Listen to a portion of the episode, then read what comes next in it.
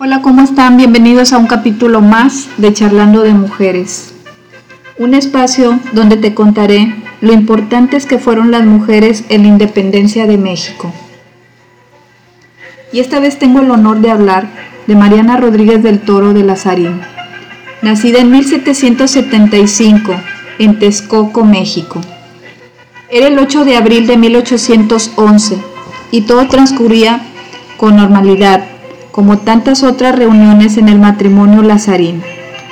Don Manuel, hombre adinerado, dueño de la mina La Valenciana, su esposa, doña Mariana Rodríguez del Toro.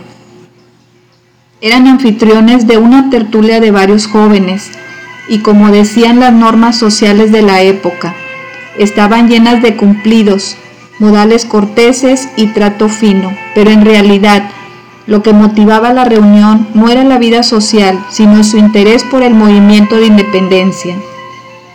Pero les llamó mucho la atención ese día, que eran las ocho y media de la noche, y comenzaron a oírse campanadas de artillería, y lo que les extrañó a todos, que era Semana Santa, y el clero cuidaba que no se tocaran las campanadas ese día.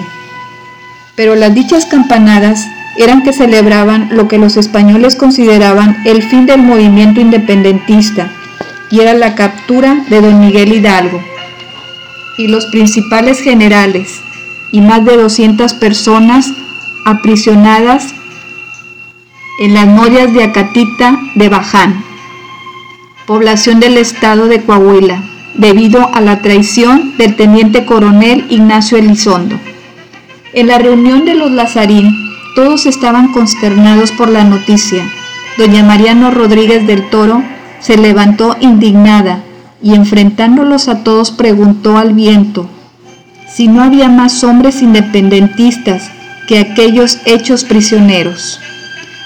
Doña Mariana estaba furiosa y los convenció a no dejarse vencer y continuar impulsando la lucha, para la cual era preciso apoderarse del virrey Francisco Javier Venegas y trasladarlo a la Suprema Junta presidida por Ignacio López Rayón para negociar su liberación a cambio de la de los independentistas, o en caso extremo, asesinarlo en caso de rehusarse.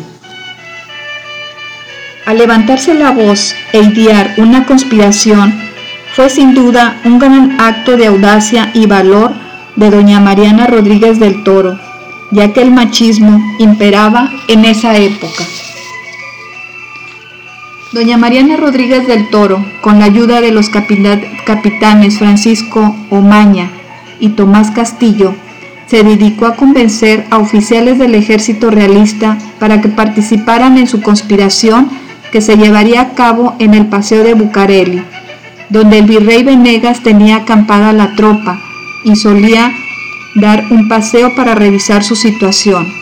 Se llegó a señalar el día e incluso se organizó una gran movilización popular para que se apoderaran de otras autoridades y proclamaran la independencia. Sin embargo, a José María Gallardo, uno de los conspiradores, pensó que debido a la delicadeza de su encargo era necesario confesarse y antes de, antes de morir y fue con el padre Camargo de la Merced quien traicionó el secreto eclesiástico y lo denunció.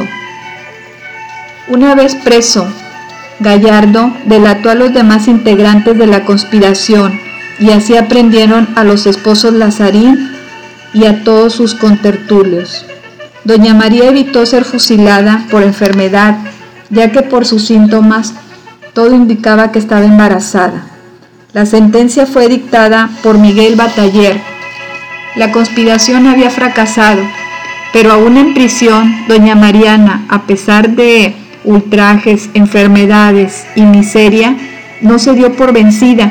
Se dedicó a persuadir a todos con quienes tenía contacto de unirse a la causa de la independencia y hasta imaginó nuevas conspiraciones desde la cárcel. Pero fueron inútiles porque no tenía cómo comunicarlas. Doña Mariana salió en libertad el 20 de diciembre de 1820 y devastada por durar 10 años encarcelada, murió al año siguiente, precisamente en 1821, año de la consumación de la independencia. El heroísmo de doña Mariana Rodríguez del Toro de Lazarín no puede medirse por el éxito o fracaso de la conspiración de 1811, sino porque su aliento y participación lograron que el movimiento independentista siguiera vivo a pesar de que los líderes se encontraban presos, es decir, por su participación como ciudadana activa en el movimiento, pero además por vencer los estándares sociales y rebelarse también contra la tradición femenina de la época. Muchísimas gracias por su atención. Espero y les haya gustado esta corta historia de doña Mariana Rodríguez del Toro. Eh, les encargo y me den un me gusta a mi página y seguiré trayéndoles más historias de estas grandes mujeres. Muchas gracias. No es un adiós, sino un hasta luego.